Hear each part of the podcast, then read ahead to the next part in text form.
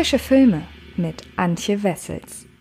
Hallo liebe Freds und herzlich willkommen zu einer neuen Ausgabe des Frische Filme Podcasts. Ihr kennt das Prozedere mittlerweile vielleicht, wenn ihr mich regelmäßig verfolgt, aber für die Leute, die jetzt erst kürzlich dazugestoßen sind, ein paar kurze einleitende Worte von mir. Bislang war es ja so, dass ich bei Fred Carpet im Rahmen meiner frischen Filmereihe regelmäßig die Neustarts vorgestellt habe. Auf YouTube im Fred Carpet Kanal findet ihr die. Und das soll sich 2021 ein wenig ändern, auch ein bisschen deswegen, weil ja die Kinos noch immer geschlossen sind und man nicht so richtig abschätzen kann, ab wann denn der Regelbetrieb wieder losgeht. Deshalb werde ich die frische Filme, Videos ab sofort, die sind ab sofort Rankings, Top Tens, äh, persönlichen Specials und so weiter vorbehalten. Und hier geht es eben in jeder Ausgabe um einen bestimmten Film, der aktuell ist. Aktuell sind das vor allem Streaming-Starts und äh, Heimkino-Releases. Und äh, in jedem Podcast geht es um einen bestimmten Film. Ich erkläre euch, worum es geht, wie ich ihn finde und auch wo ihr den Film dann sehen könnt im besten Fall. Und äh, das ist so momentan die äh, neue Struktur, die hier so ein bisschen gefahren wird. Ihr habt euch hier jetzt für den Podcast zum neuen Liam Neeson Actionfilm Honest Thief entschieden. Ansonsten gibt es diese Woche auch noch Podcasts zu The Midnight Sky auf Netflix und zu The Empty Man, ein neuer Horrorfilm aus den USA, der dort jetzt als Streaming-Titel verfügbar ist und hoffentlich auch ganz bald nach Deutschland kommt. Und äh, vielleicht machen euch die Podcasts ja jeweils Lust auf äh, darauf, den Film später anzugucken. So viel vorweg. Und nun möchte ich mit euch über Honest Thief sprechen, in dem wir Liam Neeson wieder einmal als ja, schließwütigen alten Herren äh, begutachten dürfen. In diesem Fall ist das Ganze aber weniger actionreich als gedacht. Aber äh, erst einmal ein wenig was zum Inhalt, denn Liam Neeson spielt in Honest Thief den berüchtigten Bankräuber Tom, der sich eines Tages Hals über Kopf in Annie, gespielt von Kate Walsh, verliebt. Und daraufhin möchte er seinen riskanten Job endgültig an den Nagel hängen und beschließt, sich dem FBI zu stellen um für sich einen Deal zu verhandeln. Er bietet die Rückgabe seiner 9 Millionen Dollar Beute gegen eine saubere Weste und Straffreiheit an. Beim FBI glaubt man nach Toms Kontaktaufnahme zunächst, dass man ihnen einen Streich spielen will. Anstatt erfahrener Kollegen werden die jungen Agenten Nivens und Hall, gespielt jeweils von Jay Courtney und Anthony Ramos, mit dem Fall beauftragt. Als diese herausfinden, dass es sich bei dem Anrufer tatsächlich um den langjährig gesuchten Meisterdieb Tom handelt, können sie ihr Glück kaum fassen. Denn dessen Geld könnte ihre Eintrittskarte in ein besseres Leben sein. Ein Katz-und-Maus-Spiel um die Millionenbeute beginnt, bei dem die Grenzen zwischen Gut und Böse immer mehr verschwimmen. Sein richtiger Name ist äh, Thomas James Dolan, Ex-Marine, Sprengstoffexperte. Ich wollte dir davon erzählen. Ich breche nicht mehr in Banken ein. Die Anklage wegen Mordes an einem von ihnen. Die wird dazu führen, dass sie mich suchen. Wenn sie so weit gehen, einen Agent zu töten. Was werden sie dann erst mit dir und mir machen? Meine Freundin. Sie hatte nichts damit zu tun. Agent Nivens. Ich werde sie mir holen. Tu, was du nicht lassen kannst. Es ist nun knapp zwei Jahre her, da drohte Hollywood-Star Liam Neeson von einem auf den anderen Tag in Ungnade zu fallen. Der Grund dafür ein Presseinterview mit der britischen Zeitung The Independent zu seinem damals neuen Film Hard Powder. Auf die Frage hin, ob er passend zur Filmthematik selbst schon einmal Rachegedanken gehabt habe, bejahte er die Frage offen und berichtete, wie ihm einst eine Freundin von ihrer Vergewaltigung erzählte. Er habe damals sofort große Rachegelüste verspürt und seine Bekannte nach dem Aussehen des Täters gefragt. Und die nächsten Tage damit verbracht, in der Hoffnung durch die Straßen zu streifen, dass sich die Gelegenheit ergibt, selbst das Recht in die Hand zu nehmen. Neeson erklärte, so blind vor Hass gewesen zu sein, dass er befürchtete, dem nächstbesten Mann, der ihm quer kommt und die Hautfarbe des Täters hat, immensen Schaden zuzufügen. Die Kontroverse folgte auf dem Fuß. Einen Neeson, der sich wie seine Filmrollen aufführt, wollte man nicht dulden, zumal Neesons Nacherzählung seiner Rachelust aufgrund dessen, wie sehr er die schwarze Hautfarbe des Täters betonte, einen rassistischen Beiklang hatte. Wenn nicht Schlimmeres. Neesons öffentliches Ansehen schien bereits besiegelt doch nach einer reumütigen Erklärung aus dieser Sache mittlerweile gelernt zu haben und sich zutiefst für seine damaligen Gedanken zu schämen, einhergehend mit dem fast vollständigen Rückzug aus der Öffentlichkeit, die ausstehenden Pressetouren zu Hard Powder wurden kurz nach der Veröffentlichung des Interviews abgesagt, scheint die breite Öffentlichkeit Neeson mittlerweile verziehen zu haben. Und auch auf seinen Job als Schauspieler scheint dieser Fauxpas keinerlei Auswirkungen gehabt zu haben. Seit Hard Powder wirkte Neeson bereits in vier weiteren Produktionen mit. Vier weitere befinden sich in Planung und Dreh. Dass sein jüngster Film Honest Thief, in dem Neeson einmal mehr in seiner Paraderolle des alternden Action-Haudegens glänzt, nicht ins Kino, sondern direkt als VOD und drei Monate später auf DVD und Blu-ray erscheint, ist einmal mehr der bekannten Pandemieumstände geschuldet. Auf den ersten Blick passt Honest Thief ganz hervorragend in Neesons jüngstes Schauspielportfolio. Seit er 2008 erstmals in die Rolle des aufopferungsvollen Rächers Brian Mills schlüpfte, der es in 96 Hours mit den Kidnappern seiner geliebten Tochter aufnimmt, hat der gebürtige Ire ein Abo auf derartige Rollen. Auf 96 Hours folgten zwei Fortsetzungen und Filme wie Run All Night, Nonstop, The Commuter, Unknown Identity oder Ruhet in Frieden, A Walk Among the Tombstones, den ich übrigens selbst sehr, sehr gerne mag.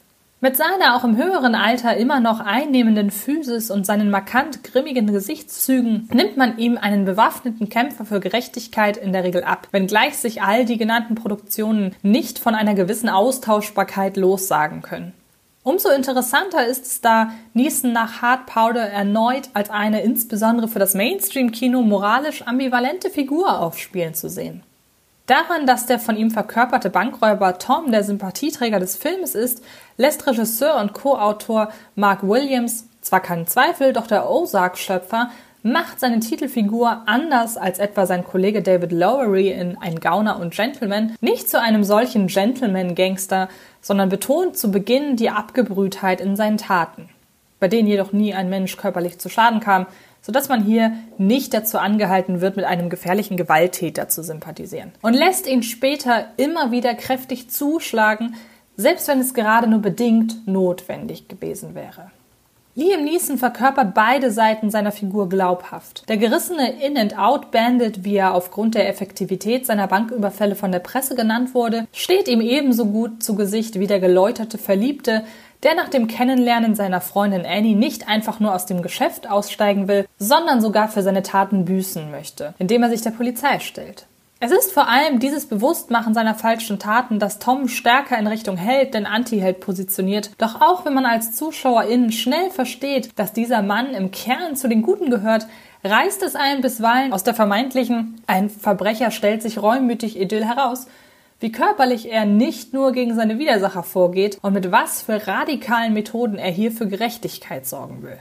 Da kann man sich noch so oft die Gleiches mit Gleichem vergelten Mentalität des Protagonisten aneignen, spätestens wenn er nach vorheriger Ankündigung ein Haus in die Luft sprengt oder einem Ermittler auflauert und ihn anschließend brutal niederschlägt, obwohl er mit diesem eigentlich nur kurz sprechen wollte, fordert Honest Thief viel guten Willen und Empathie von seinem Publikum ein, um Toms Handeln nachvollziehen zu können. Dadurch wirken solche Momente eher wie nachträglich des Actiongehalts wegen eingeschoben, anstatt flüssig in den Film integriert. Denn mit Ausnahme solcher Szenen geht es in Honest Thief die meiste Zeit über gar nicht so ruppig zur Sache.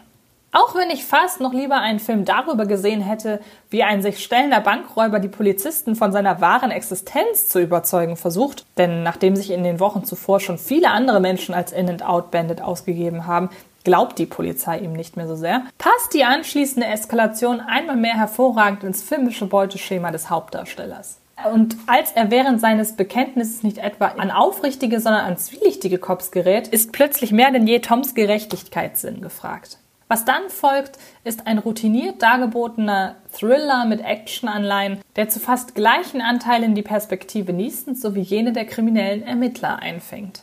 Dabei ist durch das bisweilen unsaubere Skript von Mark Williams in Kooperation mit Steve Allridge nicht immer ganz ersichtlich, weshalb es diese oder jene Momente nun eigentlich in den Film geschafft haben. Dass einer der Cops etwa seinen Hund mit auf Streife nimmt und sich am Telefon einen Sorgerechtsstreit um den Vierbeiner liefert, erwächst vom Running Gag auf Subplotgröße und hat zum Geschehen selbst nichts beizutragen, ist für den Versuch, dem Ermittler eine sympathische Seite zu verpassen, jedoch viel zu simpel gedacht.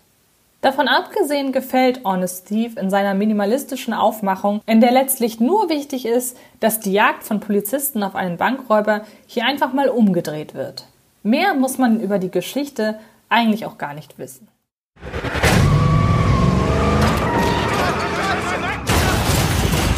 Aber zu wissen, wie man Zeug in die Luft jagt, ist, ist ziemlich cool.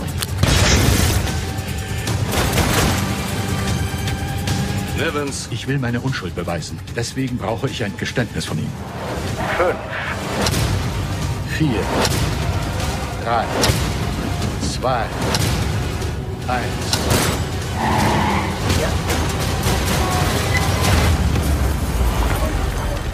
Fürs Geständnis bereit? Inszenatorisch fällt Honest Thief derweil leider kaum auf. Kameramann Shelley Johnson, der zuletzt unter anderem den äh, Tom Hanks Film Greyhound gemacht hat oder gefilmt hat, hat sich für die Fotografie des Action-Thrillers keinerlei visuelle Sperenzien einfallen lassen, sondern filmt auf unspektakuläre Weise das Geschehen ab. Das hat zwar zur Folge, dass einem Schnittgewitter und verwackelte Verfolgungsjagden erspart bleiben, man somit zu jedem Zeitpunkt die Übersicht behält, doch wo andere Kameraleute mit ihrer Arbeit für zusätzliche Dynamik sorgen, bleibt Honest Thief blass.